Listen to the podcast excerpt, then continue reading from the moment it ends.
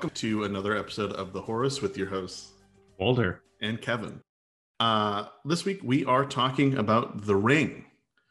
But before we hop into talking about The Ring, I know we haven't officially talked about this on the podcast, but I keep seeing trailers for Don't Breathe 2, I just noticed that. a movie a movie that Walter and I have watched in the past and discussed and we lambasted. We both Just- hated I- that movie. Hate that movie so much. it is unreal to me that there's a sequel and based on what i understand about the sequel the the villain from the first one is supposed to be like the hero of the sequel Uh, the rapist from the first one? You're referring to the rapist from the first movie? He's Yes. the- We- we could- Oh no. in in this situation we should call him by what he is he is a rapist uh Yeah, yeah that's awful. I didn't know that. I, I just I've only seen like a banner ad and was like, "Fuck!" It ruined my day seeing that. i'm i'm movie. very confident they are setting this up as like some sort of john wick-esque he's supposed to be like Oh. some sort of badass hero because the, the i watched the trailer i had i saw i saw a little thing in my youtube recommended on the sidebar was like i have to click this Sure, sure. i watched the trailer and um yeah i'm i'm horribly interested in watching this movie because you and i both had thoughts about the Oh. original and i i know that that's part of the the lost episodes um so maybe we should release that one or maybe we should rewatch that one or rediscuss it when when uh Yeah. don't breathe 2 comes out i'm really not inve- i'm not interested in rewatching that movie it's not a good movie yeah. I I am mildly curious about the second one. I, I maybe I'll watch the trailer and kind of see how I feel about it. But boy, I like it's it's rare that I hate a movie, and Yeah. I fucking hated that movie. the turkey baster full of cum was way too Shit. much for me to deal with. Ugh. How am I supposed to take that movie seriously after exactly. Yeah. Uh, and then I don't think I have any other kind of movie news or anything else going for us. Uh, I watched Event Horizon again with some friends because I was Oh. like, "Hey, what, what do you guys want to watch?" And like, oh, "I haven't seen Event Horizon in a long time," and uh, they enjoyed it as much as we enjoyed watching it. So I'm? That's great to hear. I'm I'm glad that it's not just us that have Yeah. this crazy opinion about this movie, but I, I really think the movie is really cemented itself as a cult classic at this point. I think a lot of people really enjoy it. Yeah, it it just worked so much better than I ever remembered, and I I wish I could go back and educate my college self. Be And- like, no, just open your heart a little bit. The funny thing is, is I didn't even say to them, but they're like, you know, I think the only really bad point is some of the writing in this movie seems a little cliche, and I was like, yes, yes, yeah. we did it. So for this week, uh, we watched the Japanese version of The Ring, originally titled Ringu. Came out in 1998, directed by Hideo Nakata. Halcyon Days, 1998. I was nine years old. Uh, yeah, I was nine, eight, nine, Yeah, I think you're younger than me. playing a lot of Sega then and uh, Super Nintendo. Yeah. I, I did you so when you were a kid and your parents would watch adult movies, rated I should say rated R films instead of adult movies. That gives a different vibe. it's different in 2021. we all when have that experience where parents just like full volume watch porn, right? Like that's um, but when when you were a kid, did you ever sneak somewhere to watch clips of R-rated films when they were watching them? uh not my parents didn't watch a lot of R-rated movies, I don't think. Uh we got like uh I think it was Starz. My brother got Starz uh when I was a kid, the channel. How did he swing getting Starz? he he convinced them that he would it was only like seven bucks a month i think and he was going to pay for it and yeah Wow. I, there it's a running joke with me and my wife that like the amount of things i got to watch when i was a kid is was Be- was bedazzled one of them? Dazzle was one of them that was a really formative movie for me uh but yeah i so the first like r-rated movie r-rated horror movie i remember watching i watched uh halloween h2o on Ooh. Starz Ugh. Yeah. I think the holds a first special place in my heart. I think the first R-rated movie I saw was maybe Boys in the Hood. Mm. Um, and the way our house was set up, we had stairs that went to the basement, which is where my room was, and you could see the living room TV from Yeah. those stairs.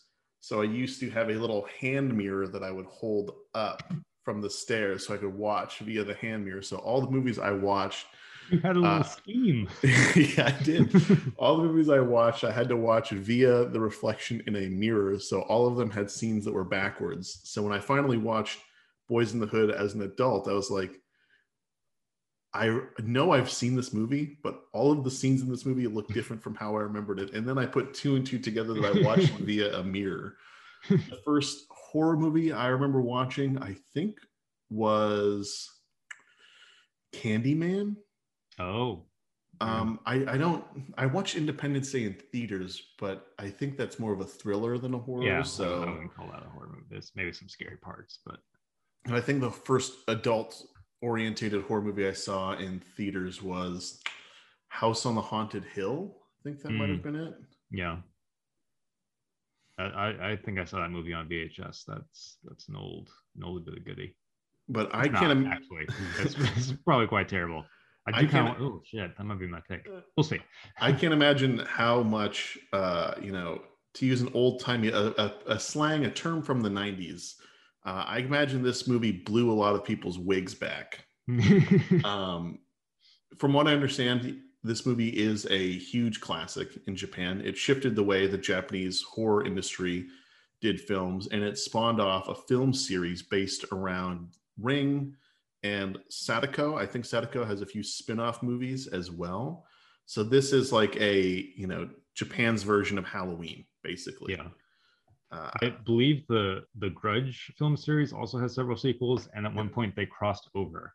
There's a Ring versus Grudge movie. Sadako versus whatever the character from The Grudge is. Yeah. Yeah, Uh, I saw the trailer. I saw the trailer for that, and I appreciate that. I think both movies know that their like formula is just it's Freddy versus Jason. It's Japanese Freddy versus Jason.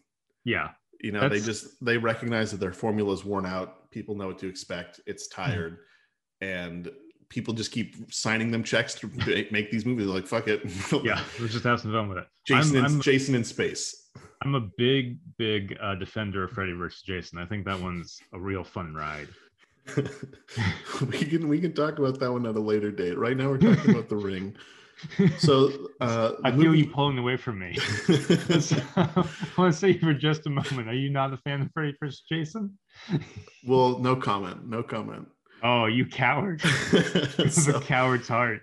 so uh, the ring starts off, and we get a scene of two girls talking about the film, kind of setting up um, the main premise for the film that there's this you know cursed tape you can watch and that there are some rules that come with this tape you know if you watch it you have seven days until you die you get a phone call after you watch it and i really enjoyed the interplay of those two girls of the one girl pretending that she hasn't seen it and she's not scared i Mhm. think the acting in that scene was really well done with the girl that has seen it actually Yeah. being scared when the, the other girl is innocently telling her the story i thought that was really well done I thought it was well accurate acted. It's kind of a weird scene where they have to introduce the thing and then by its very nature, like also have to be like, well, this girl also watched it a full week ago. Yeah. And this is the night that it's gonna happen to her. It I mean, I, I can't think of a better way to do it, but it, it just seemed a little uh convenient, I guess, that or how it was staged that way. Yeah, it, it's a little too much of suspension of disbelief.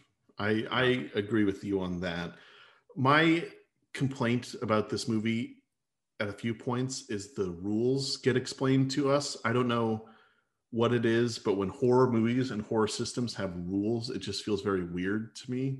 Hmm. And so I think the scene is cool because it sets up the rest of the film Yeah. but it is weird that it's like there there there are the these very well defined rules for this curse and everyone knows them despite no one really being told these rules Yeah, it seems like this is kind of the first big event, uh, or like this girl's death is sort of the first big event from it. And it's like, how is everyone still like aware of Mhm. of how this happened?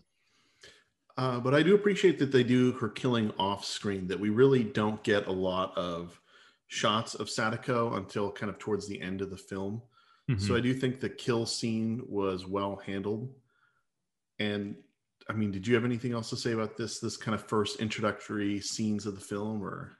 Uh, I don't think so. It's yeah, it, it's it's a good way to start, and I, I I've only seen the American remake, and that was a long time ago. So it, I was a little surprised by like, oh yeah, there's like very little like blood or death or anything in this movie. It's a lot of building tension, and and it's almost like more of a mystery for at least the first half. Yeah, yeah, for sure, and something something else I really love that paints the movie as a mystery is the kind of ubiquity of a newsroom scene in horror films. Mm, I really love that when we get the cut to uh, Asakawa in the newsroom. It's stacks of paper everywhere, phones ringing off the hook, everyone's busy running around, and it just feels like a very familiar shot of a newsroom that we would get in a Western movie. I, I, I just thought that was so cool that there's some sort of ubiquity to the newsroom scene. Yeah, it's it's the same all over, even though it's Even even the really creepy assistant. oh yeah. Oh, I didn't like I didn't like any of the men in her office. I Really? like I felt like they were all like one step away from sexually harassing her. Uh, I think he's just a, a he's the kind of guy that collects body pillows in Japan. and I Um, mean, no no disrespect for people who collect body pillows. I didn't pick up any vibes that he was like a some sort of bad guy. I just was like, huh, this guy definitely no, yeah, I lives I- I alone. didn't- I wasn't like, when's when's he gonna come back and get his comeuppance? But I was just like, that's. I feel like she's had some awkward conversations by the like in in the kitchen with him sometimes, and like she's making her coffee in the morning. And he walks in, she's just kind of like under her breath, like, oh fuck, all right, Where he's like, hey, do you live alone? yeah. And it's like a perfectly innocent thing that he's bringing up, but it's just like, why did you ask it like that? Oh no. do you do you have a good relationship with your neighbors? Would they notice if you didn't leave for a couple days? Like hypothetically, if there was like a weird smell, would they come and knock or what's up? So uh, another scene that really stuck out to me. I mean, this this movie for me was pretty light on notes. I only took about a page, and Yeah. most of those are in the back half of the film. Mhm. Another another part that really stuck out with me though is we get this really shot of her son Yoichi in the hallway during the funeral, Yeah. where he's standing at the end of the hallway. There's a light on behind him, and the hallway that he looks in is dark. And Mm. I just love shots like that. I think it's really cool when you have a sort of foreground that's really close and it just leads your eye directly into what you're supposed to be looking at, the boy in the light. And I just it's it stuck out. It's just like a cool shot. I appreciated a lot of shots in this film. Yeah, it's it's a definitely a well shot movie Yeah. with some good cinematography. I, I think there's and especially with that tension. Uh, although I, I will say there's a lot of like it feels like there's a lot of the camera kind of panning to see like what's behind her and then there's nothing there and maybe that's intentional and maybe it's like not knowing how the movie is going to play out I think uh, that's it would have, be more effective I think that's part of the tension because the other thing we get a lot of shots in this film are nature scenes or like just scenery. yeah Um, there's a part later on in the film where Asakawa was looking out from her apartment as it's raining.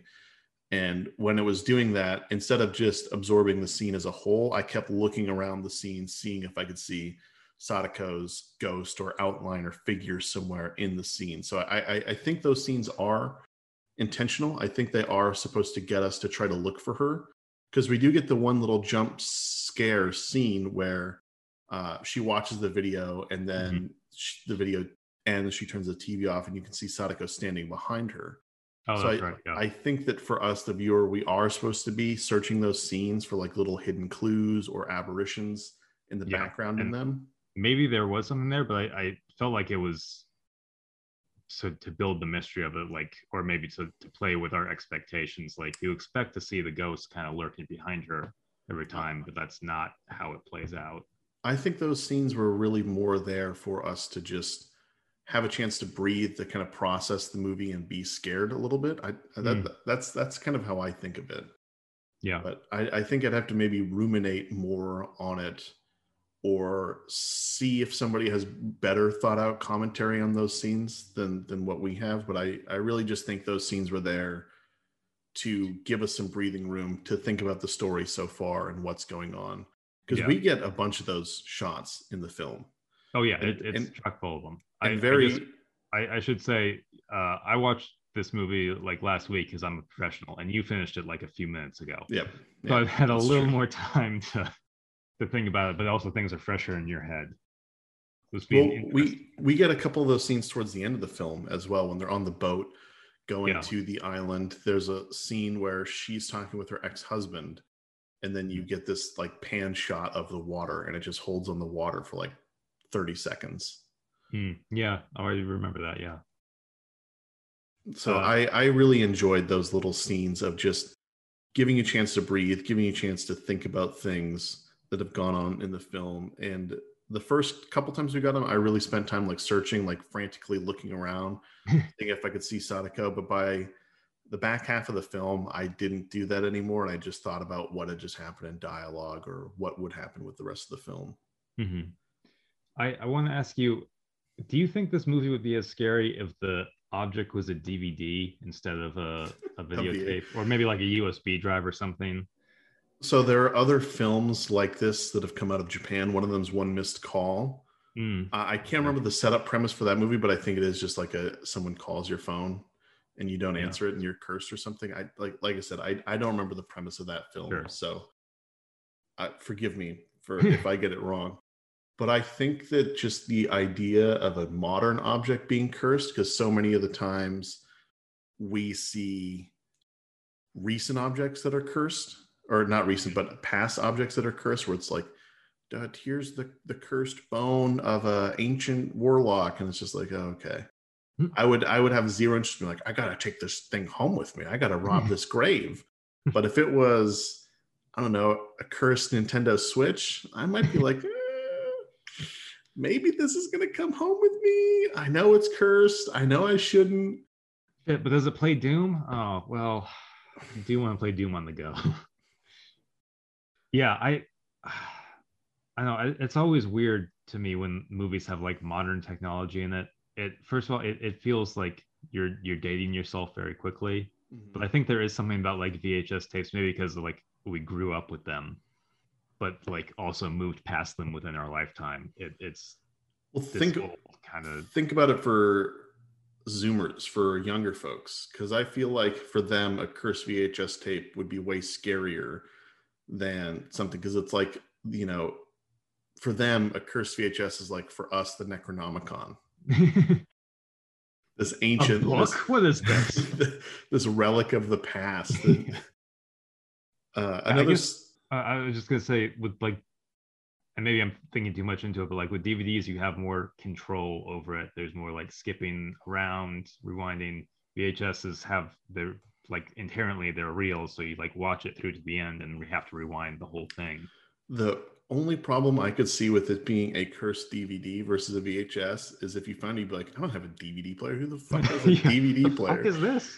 yeah. So I, I've thought about that too. Like if I got this videotape, like I well, it's just gonna sit on my coffee table until I give it to like Goodwill in a couple of years because I got no way to watch this thing. so real real quick before we move on too much, I just want to say another scene I really liked is that we get the um, rewind scene where uh, Asakawa and her ex-husband are watching footage from when the police found the two girls that died in the car. Oh yeah. and he does a slow rewind, like a frame by frame rewind, and we get a zoom in on the dead girl's face. And I also thought that was like a very grim, scary scene that we get to remind you, like, hey, this is a horror film. This isn't a fun movie. Yeah. I yeah, I think that's and, and like I said, I feel like this first half of the movie is like especially a mystery and it's it by being so like sparing with uh showing like the results of the of what happened to them and not showing what happened to them, it does build up a lot of tension like what is what happens exactly that is so petrifying that Well, I people think- like die of fear. I think the only real jump scare we get in the beginning is about 20 minutes in. There's a little bit of a jump scare when the mom walks into Tomoko's room and the body's in the closet there. Right. I, I think that was the only like really big jump scare scene of the film, and I think the rest of the movie was pretty light on those. Well, I should I shouldn't say light, but I, I just think that that's the first one we get in Yeah. the film. I yeah, I don't think there's a ton. There may be some like phone call, phone ringing scenes or something that are kind of are surprising. But yeah, I, I think it's pretty light on on that sort of uh, technique. So when she goes to the inn and the innkeeper just has the tape there, is the innkeeper just like innocently killing people, executing people with this video that he's given? Like, yeah, sure. Here's the video. I'm the old time proprietor of the inn. yeah, I don't like. Has word not gotten back to him yet? I it's it seems so strange to me it's just or like does the ghost girl keep putting the tape back in there or like manifesting the tape somehow? It seems strange to me that he would just have a unlabeled tape and be like mm, somebody must have just left it. I might as well rent yeah. it out to people. It could, could be, be anything film, on here. Whatever yeah. You just, got some kids? Here yeah go ahead. It seems to me it seems very irresponsible of him to just be handing this out to people. Yeah. And no, he's he is partially to blame for all the deaths in this movie note I have um, is that I really like the concept of it being a cursed tape. And I mean, I, I think that if this were a modern film and it was like a cursed stream that you watched, mm. I, I think I would like that as well. Or like a some sort of underground video on like a backwater website you would watch. I mm. think that would be cool. Yeah. I yeah, I, I think we're definitely getting some of that stuff uh, these days. There's fuck what's it called? I think it's like called Unfriended or something. It's about like a group of friends in the like group chat. And I think that was actually a pretty well done movie. Uh, are you moving away from me again? Is this another? No, no, no. no. I, I, I, haven't, I haven't seen that movie. Okay. I was yeah, I was reading my notes. I was trying to organize sure, sure, thoughts. It's I I just the I was reading projecting too much onto you. I just looked look in your eyes. You're like, still hung up on Freddy versus Jason. You're gonna yeah. oh man. Oh, yeah. you're still shut this down. You're still hung up on Freddy versus Jason. This this is going to come to a head in like four episodes. We're going to start yeah. screaming at each other. Uh, um, it just it would it would feel less scary, I think, though, if it was like there's a cursed video on Netflix. If you watch it, you're gonna die. It's like, well, just call Netflix yeah, and tell them I, to remove it. I think there's definitely something about like a physical object and also like like a blank tape with like no labels on it, there is something kind of weird because like yeah, like you said, like anything could be on there. Yep. But you look at like a like a blank CD or a blank DVD with like nothing on it, you're just like, this is probably empty snap it in half, who cares? But like a VHS, you're like, something's in there. Do you think it would have been scarier if the cover for the VHS was made out of human flesh like the Necronomicon? if the innkeeper was like, man, the slip cover on this VHS seems like it's made of human flesh. Spongy, but yeah, if you want to borrow it, by all means. We got a couple other movies, but everyone seems to want this flesh covered VHS tape. What another thing I thought was weird is like the the reporter has to sort of put together that four students, uh, all from the same high school, died after spending the week together. And it's like, how is that not on everybody's mind right now? I think part of that might just be that I could be wrong, but I think in general, Japan has pretty low crime, especially homicide. Yeah. And uh, maybe drug overdoses. I, I really don't know what the drug overdose uh, statistics for 1990s Japan are. So I, I wouldn't be I mean, surprised. Prepared, but all right. Well, it's just I, I wouldn't be surprised if the police didn't see any sort of connection between these deaths. I'm just like, yeah, it's crazy. You know, these these young kids just yeah. dead. It must be some new illness going around. I'm I'm just thinking like if someone in my high school class died, like we knew about it. Mm-hmm. Like it was it was unknown. If four of them died in the same day in four different locations. That'd be like that is someone coming for us? What is what is going on? See i think i think if that happened when we were in school i think most people would have just assumed it was all drug related. Hmm. yeah. Even because it's it's not like they publish like these four people died and we have no idea why. Right. Uh because it's just it's something that you know usually if i see a cause of death and the family says accidental death or cause unknown, I usually just assume it's a drug overdose, but maybe that's because the opioid crisis going on right now, and I think it's a in general popular way to commit suicide. That that's just what what I would have assumed because the I think back to the few people I know who in high school died, mm-hmm. and if the cause of death was like car accident, they usually said that, but if it was an OD, sure. then they usually just said accidental death. Yeah. Man, that's grim that we know that many people that died in high school. I know. I was thinking back, it's like, well, I know people who weren't didn't die from drug overdose. Oh, this is too heavy. Oh, oh no. moving on. So we don't get a lot of music that comes from outside of the film in this one. Mm-hmm. Um, I really appreciated that they were really light on that because it's something I feel like you get a lot of in more recent horror films. That yeah. there's pretty much constantly music playing in the background to build up tension in a scene, and I think it does ruin the surprise when you hear that. Not what is the word non non-diegetic. Yeah, when you hear non-diegetic movie come on, you're just like, oh, the monster's going to appear. Oh, here's the bad guy. They're in the closet. The music's mm-hmm. on. So I appreciated that most of the time in this film we got non-diegetic movie when it was a jump scare or just used very lightly in scenes. Yeah, it, it's much more uh, ambient than it is like trying to, I think, elicit any kind of like emotion or build any tension inside of you. It's really like relying on the visuals and the characters to kind of get that point across i think. Am i crazy for thinking that this movie is very different from the american version of the ring? That's that's interesting. I yeah like i said it's been a very long time since i saw it so i i don't remember a lot but definitely like watching this movie like i knew all the beats it was going to hit. Mm-hmm. um and obviously spoiler alert this movie like the moment when uh, her ex-husband asks her to make a copy of the tape for her i was kind of like oh well she's she's safe now.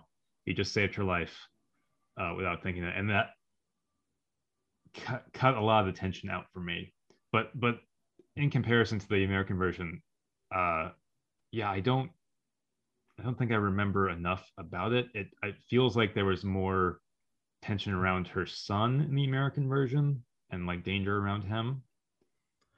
I don't in the American one, I really don't remember anything about psychics in it. I don't yeah, I don't think that was part of it. I was gonna ask if like I that was weird. And when it gets to the part where they just do a full flashback through his psychic vision, um, and he just sees everything and like, wow, it's like because it's an interesting like they're investigating mystery and then all of a sudden they just like here's everything it, it's it was a weird choice, I think, and I felt undercut things a little bit to have it. Like it, it was interesting that he had like he was on board because he like understood there was some other part or some supernatural element to this world, and that's why she went to him. But the way that played out was very strange to me. This is a little bit of a side note about his character, but he's a mathematician. I noticed that. Oh, uh, all those strange things he had on his chalkboard in his house, or him doing, you know, kind of the napkin work we call it in the in the biz, uh, in the math biz. He was just doing the scratch work or napkin work for writing out a proof. So that was just him kind of organizing his thoughts very formally on a board so that he could sit down and write his formal proof at the end of the movie, which is what he's writing when uh, Sadako kills him. And he gets got. So, yeah, I just I thought it was interesting that he's a mathematician and into the occult or kind of spirit realm because yeah. there's a lot more crossover between those things than I think what a lot of people are comfortable admitting. Hmm. Yeah, there's I, again more more of a side note tangent thing, but there's two different big schools of thought in mathematics, and one is that uh, numbers and math exist in kind of a different realm a different plane and aren't really related to real world concepts that math is kind of more of a a pure thing that exists outside of humans and the other one is that humans invented math. So hmm. there's you know is math discovered or is math invented? So it's it's i think they're called the the platonists are the people that think there's this realm of pure math that we have uh, access to and we can discover things in that you know some of these things in math exist whether we discover them or not and i think the other ones are oh shit i think they call themselves realists but I'd, I'd have to go back and look i just i thought that was interesting that he's a mathematician and that he's I hope they also are called realists. Like we chose this name. We're the realists. I yeah, it's dunces. There's all kinds of interesting conversations that happen in math that uh, yeah really, I think, display how weird the field is. But like I said, I think it's really cool that he is a mathematician and he's also into the occult because I, I really do think there's a lot more crossover there than what a lot of people think.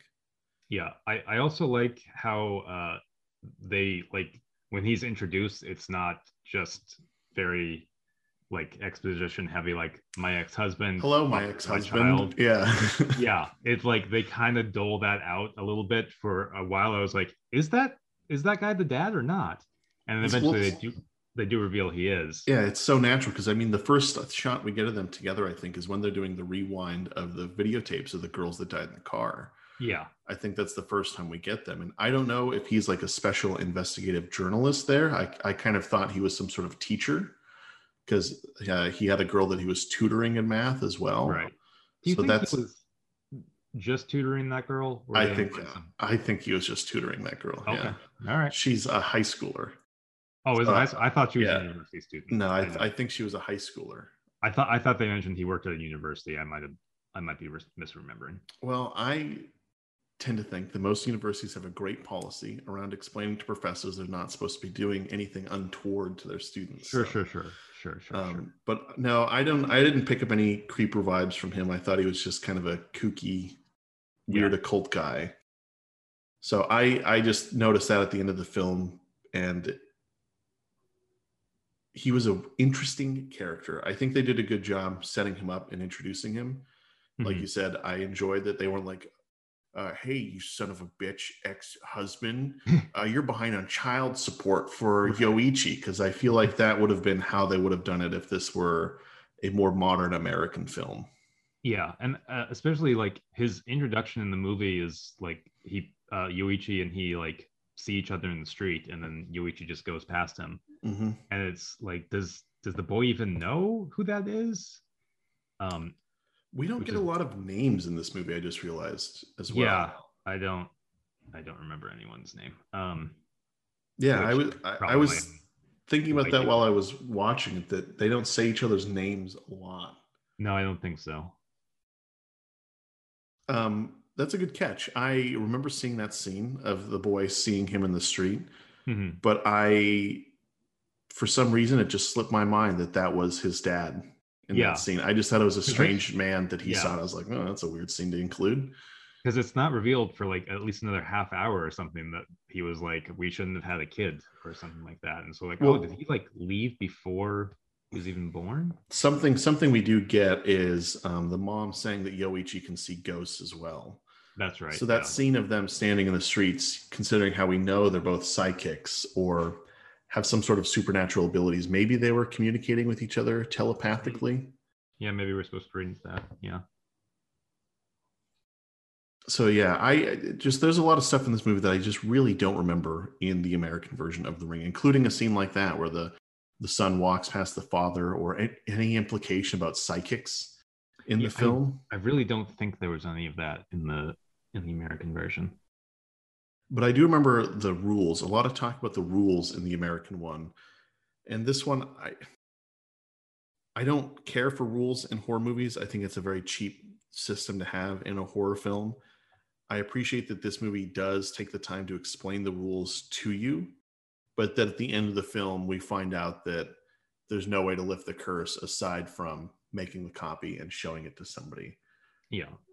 I, I really love the scene where they go uh, under the house with their shoddy flashlights. I, oh yeah, flashlight check. yeah, I know this is a callback, a callback to an inside joke listeners won't get, but I uh, have an affinity for flashlights.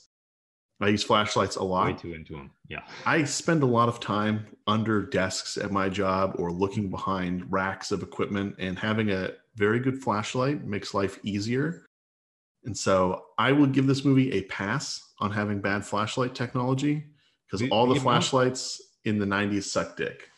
The amount that you talk about flashlights, you would think that A should re- be replaced with an E. Yeah. you uh, are you enjoy them too much. Um, it happens to the best of us. but yeah, that the scene where they're emptied out the well, I thought was really tense. And like again by that point like i because i already i felt like it was i'd done myself a disservice knowing how this movie was going to end. So i like knowing that she's going to survive the night uh was or being fairly sure that she was going to survive the night i should say.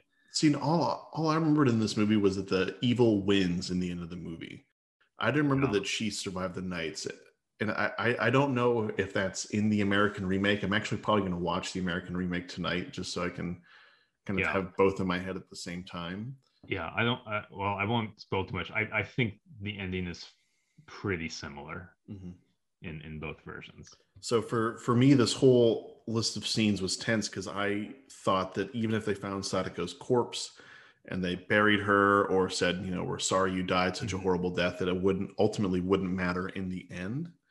Yeah, But man, that scene where they find Sadako's corpse and she Yeah. goes to part the hairs to see her face and it just peels away yeah, and you get the skull and her eyeballs are goo and it's like weeping out of her eye sockets. I thought that was such a creepy scene and so juxtaposing with how caring uh, asakawa is being with her body afterwards Mm. i just thought that was Yeah, so so cool so good yeah. I I like that she like even in the face of that horrifying, disgusting gore, like was still showing so much care and compassion for Mhm. her and and like uh seeing her as more of a victim in that moment i think was really good and I especially like the, the like they find evidence that she tried to crawl out on the way up it's like Yeah. oh this it's like terrible terrible thing that happened to this person And the only other scenes I think really left in the movie are towards the end when her husband uh, gets killed. And there's just a really unsettling scene with the mom looking at the TV in the husband's apartment, his Mhm. ghost appearing, pointing at her bag. That's kind of a callback to the video, the Oh, yeah, cursed yeah. video you watch. yeah uh right after they empty the well there he like the the husband the ex-husband mentions maybe her father wasn't human I was like, that's a weird curveball to throw in right at the end. I felt like we we had gotten her origin so spelled out, and then all of a sudden, like, but maybe demon. I don't know. Well, I think they talk a lot about the mom uh, talking to the sea. So I think the implication is that maybe the the Mm. dad is the, the ocean, um, Poseidon, Japanese They're Poseidon. probably talking about Poseidon. You're right. Yeah. So I, I I didn't know what to make of that other than I, I don't know. I really don't know what to make of that scene because I also thought it was weird. I was like, hold, wait, hold, hold on. Didn't we just Yeah. get confirmed that her dad's the creepy doctor that killed her? yeah, it's it just they spent so long kind of like laying out what happened, and then to it, it just felt like a weird twist at the end that wasn't going to lead to anything. And the movie does inform you that people that possess abilities can pass the pass those abilities on to their kids That's true. because yeah. that is kind of the implication with Yeah. the dad and the son. Mhm. So yeah, that that is a weird thing. Maybe it's a translation.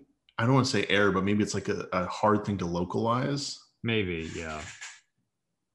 Yeah, uh, maybe I shouldn't be too hard on it for that, but yeah, it, it just like for me, I mean, maybe it it helped to set up the sequel. That's another thing. Like, what the fuck did they do in the sequels for this movie? How is it? The, they- the rules are so clearly defined. Like, how do they play with that? So I think I think for the rules, since you're making copies of the tape, it's like unless you're going to guard that VHS tape for the rest of your life, Right. someone is eventually going to get a copy of it and watch it. And so I think that's kind of what they're setting up with that. That you got to make a Mhm. copy and show it to someone to pass it on. Uh, system they have in place for it. Yeah, I, I just like, I don't. It feels like it must be diminishing returns if we spent a whole movie figuring out how to beat the system, and then just like, are we Well- just gonna watch another character try to do it again? I think everybody, when the American version of this movie came out in 2002, had the one friend that was like, "Oh, why don't you just get 30 friends and show, you know, do the thing until you get to the last person, and then they find 30 friends and do it." And it's just like, okay, that's such a boring take because it's like Yeah. uh, in the movie They Live, Yeah. where where the guy's like, "Hey, if you put on these glasses, you're going to see aliens." If you showed up and told me either those things, "Hey, you got to watch this scary tape so that I can live because I'm cursed," or "Hey, you got to put on these glasses to see the aliens," I'd be like, "All right, you need help. you need kind of help I can't provide." So I, I just don't think those really sort of logical systems to like solve the problem work. yeah yeah I, I don't i don't like looking through that lens through a movie I, i'm just wondering like how they managed to like like recreate that tension or wring more tension out of this concept in so many sequels it's just but i you know i mean i i obviously i could watch them but That seems like I, I don't think I've watched any of the sequels, so uh, I think we'd have to watch them maybe. Yeah. And I mean, maybe we can do a whole Ring franchise review, but I Yeah. am willing to bet these movies, maybe even by the sequel, uh, have hit a like low point. in- right. in They've got to like drop off significantly. because it's like Uh, the ha- it's like the Halloween films where I feel like the first two I think were good and like entertaining, and after that it's Yeah. like okay, this is just like slasher schlock. mm-hmm. Yeah. Uh, I'll, I would defend Halloween 4. It's okay. And we don't need to get into it. Um, but yeah. Well, That that, camera's your giant cardboard cutout of Halloween Four. Just- just twisting my laptop. You don't need to worry about that. Um, but on on the topic of logically working things out, let's bring it back to to my famous segment. How do you feel you would do in this movie? You, let me let me set the scene. You've traveled to Japan. You've rented a little cabin. The fucking proprietor is like really leaning hard into the haunted angle now. Like they drug, they pulled up a well. There's a body out of it. He was like, Well, "All right, Would I speak Japanese or would I be just He- myself? he's learned enough Japan or English because he's got enough tourists coming through that he's like, oh, I'm not going to do a voice, but he's So- like, oh, you want to watch this this haunted tape? So I would have no context for this, and I just like, Yeah, you, sure. you don't know the rules or anything. He's just like, this Oh, is I I this definitely is the die. haunted tape. If if I don't know any of the language, I would 100% watch that. yeah, I would get the phone, could be like, uh, wrong wrong room, or I'd be Yeah. like, "E- English, please. and uh, Sadako would be like, well, how do I kill this guy? do you do you think you would survive? Because for me personally, I feel like I'd watch that movie and be like, that was weird. Get the phone call, that was weird, and then forget about it, and then just die seven days later. Uh, that's I think I don't know. Maybe maybe when she comes to Kim, I'd be like, hey, you look kind of cute. Maybe I'd be the one that breaks it for everybody. yeah. Wait, let's first tell me about you, Sadako. I wanna I wanna hear what you're about. But no, I 100% would die. I I Yeah.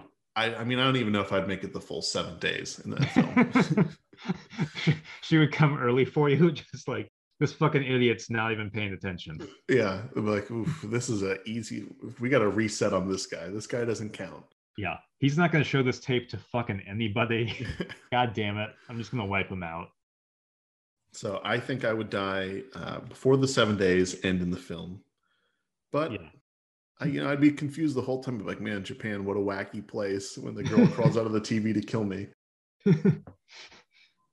Does this happen everywhere? Is this is, like I'm asking her as she's crawling out at me? Oh, is this a is this a cultural thing? I, what do, what do I do? What should I do?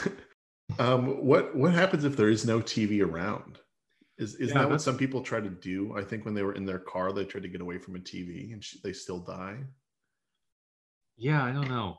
Because I, I feel like the person in the car who survived, like, said, because she, she hadn't watched the tape and she said, keep a TV away from me. So, Also, real talk. yeah. You know, I think that if I were there, I'd be like, no, no, no, I don't want to. Give me some of those adult DVDs or give me some of those adult VHSs you keep behind the counter. I Yeah. don't want this blank tape. yeah. If he was pushing it really hard, and I'd be like, all right, I might take it and then not watch it. Like, yeah. okay. we just sit there all night. And he'd be like, so what did you think of the blank VHS I gave you? Like, Oh, yeah. I had a mountain of hentai to watch, sir. Also, like, I, I bring the VHS in there, and it's just like while the the tape is near the TV, it turns on as if the VHS is like, yeah, put it put it the fuck in, give it to me, baby. And so like, nah, weird TVs keeps turning on, just unplug it. 90s Japan had some dank uh, direct to VHS anime movies that came out that I'd be Yeah. trying to watch instead. I'd be trying to watch Demon City, I'd be trying to watch Dark City, I'd be trying to watch Biohunters. I, I would not be interested in like a blank VHS. Like, is this Vampire Hunter D? What is this? yeah, that shit wasn't in America yet. We got know, exactly. yeah. If you were a weeb, then you had to go direct to the source to get that stuff. so it is your turn. I actually closing thoughts. Anything you want to say about this Yeah. movie before Uh, before we move on? I don't know. Like overall, I think it's a pretty solid movie. I still, I have some some issues with it. It doesn't quite come together for me. What- like again like knowing that she's gonna be fine, and I think like even if I like watched the end and been like, oh, she wasn't in danger for almost that entire movie, and you know they introduced like her son is in danger. That's more of a thing, but it I don't know it, it doesn't quite stick for me. I, I do still think it is like well made, and I understand its popularity, but I'm also not like I wouldn't I don't want to watch seven more of these. It's good, but not scary. Uh, It's it hits all the technical beats. It does everything very well. I think it's worth watching. Mhm. Uh, I I enjoyed my time with the film. I think it's it's the perfect length. It doesn't overstay its welcome. yeah, it's only like 90 minutes. It's it's pretty breezy. and it, it doesn't do anything like where the characters look directly at the camera like here are the things here are the rules or any of the shitty dialogue we talked about like the oh hey hey you piece of shit ex-husband. Yeah, so i i think that this movie is good but it's not scary. Yeah. and Good, my wife I don't I don't know if I give it my stamp of like yeah my wife famously doesn't like scary movies and she's like was it scary? Because this movie is you know it's pretty famous a lot of people have heard of it and i was like no not at all yeah, you'll be all right. Yeah, this was not like the wailing where I was. I watched that late at night on a, on a dark night, and I was like, hmm, uh, I'm gonna sleep with the lights on tonight. Yeah. Not one of those movies was like, oh, I've made a I've made a terrible mistake watching under these circumstances. So I I definitely give this one a recommendation. I think it's uh it's good. Yeah, a, a hesitant recommendation for me. If you if you got an hour and a half, okay. there's certainly worse worse ways to spend it. I'm really curious. So I know a lot of film scholars really like this film. So I'm I'm really excited to spend a little bit more time engaging with that and um, maybe having more thoughts next time we come back. But next time we come back, what uh, film will we be discussing? What's your pick? Oh, that's I am so very tempted to pick Freddy versus Jason right now, You but can, the world is your oyster. It can be I something we've I, watched before. and I, I did promise to like to get something that was not schlock or that was that was more schlocky that was not up in my own asshole but uh i think i'm gonna go with a, a movie that i put in my Shudder list like a year ago and i don't remember what it's about uh, i'm gonna go with street trash from the mid 80s and i Street think trash. yeah i think it's gonna be pretty gross Cool. Well, I'm excited to talk about street trash next time we come back. And uh, I had a lot of fun talking about this movie and watching it. yeah yeah it was a good time So this has been the Horus with your hosts walter and Kevin, and thanks for listening. thanks guys